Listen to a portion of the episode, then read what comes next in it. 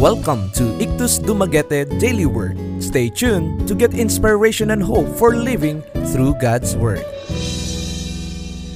Today's passage is taken from Isaiah 55 8 to 9. For my thoughts are not your thoughts, neither are your ways my ways, declares the Lord.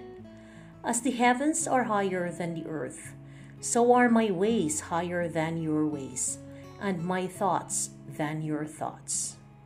The title of today's devotional is A Personal Solar System. Our solar system is dependent on the sun. Because of the sun's gravity, the planets stay in orbit, circling around it dutifully without wavering.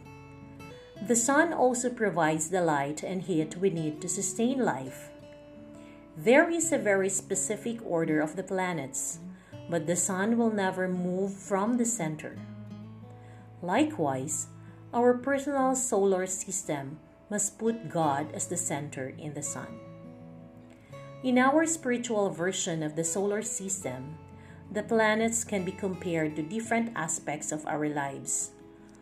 One planet could be how we use our time. Other planets might symbolize relationships and spending habits.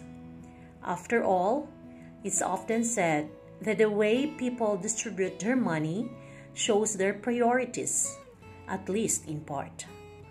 Of course, there are necessities to pay for, but in principle, it is fairly accurate.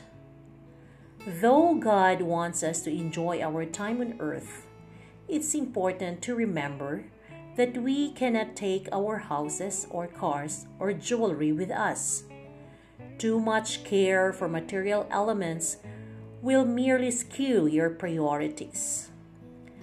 A life after salvation is a life that has been wholly dedicated to Jesus and ministering to others. Clinging to the ways of the world will upset the balance of your life. So today, examine the way of your solar system is set up. Are your planets orbiting dutifully around God as they should? Or are they breaking paths and forming clusters within themselves?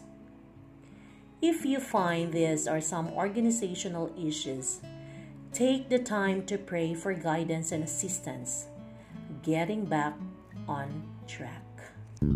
To know more, visit www.ictusdumaguete.org or Facebook page Ictus Dumaguete-IDMC.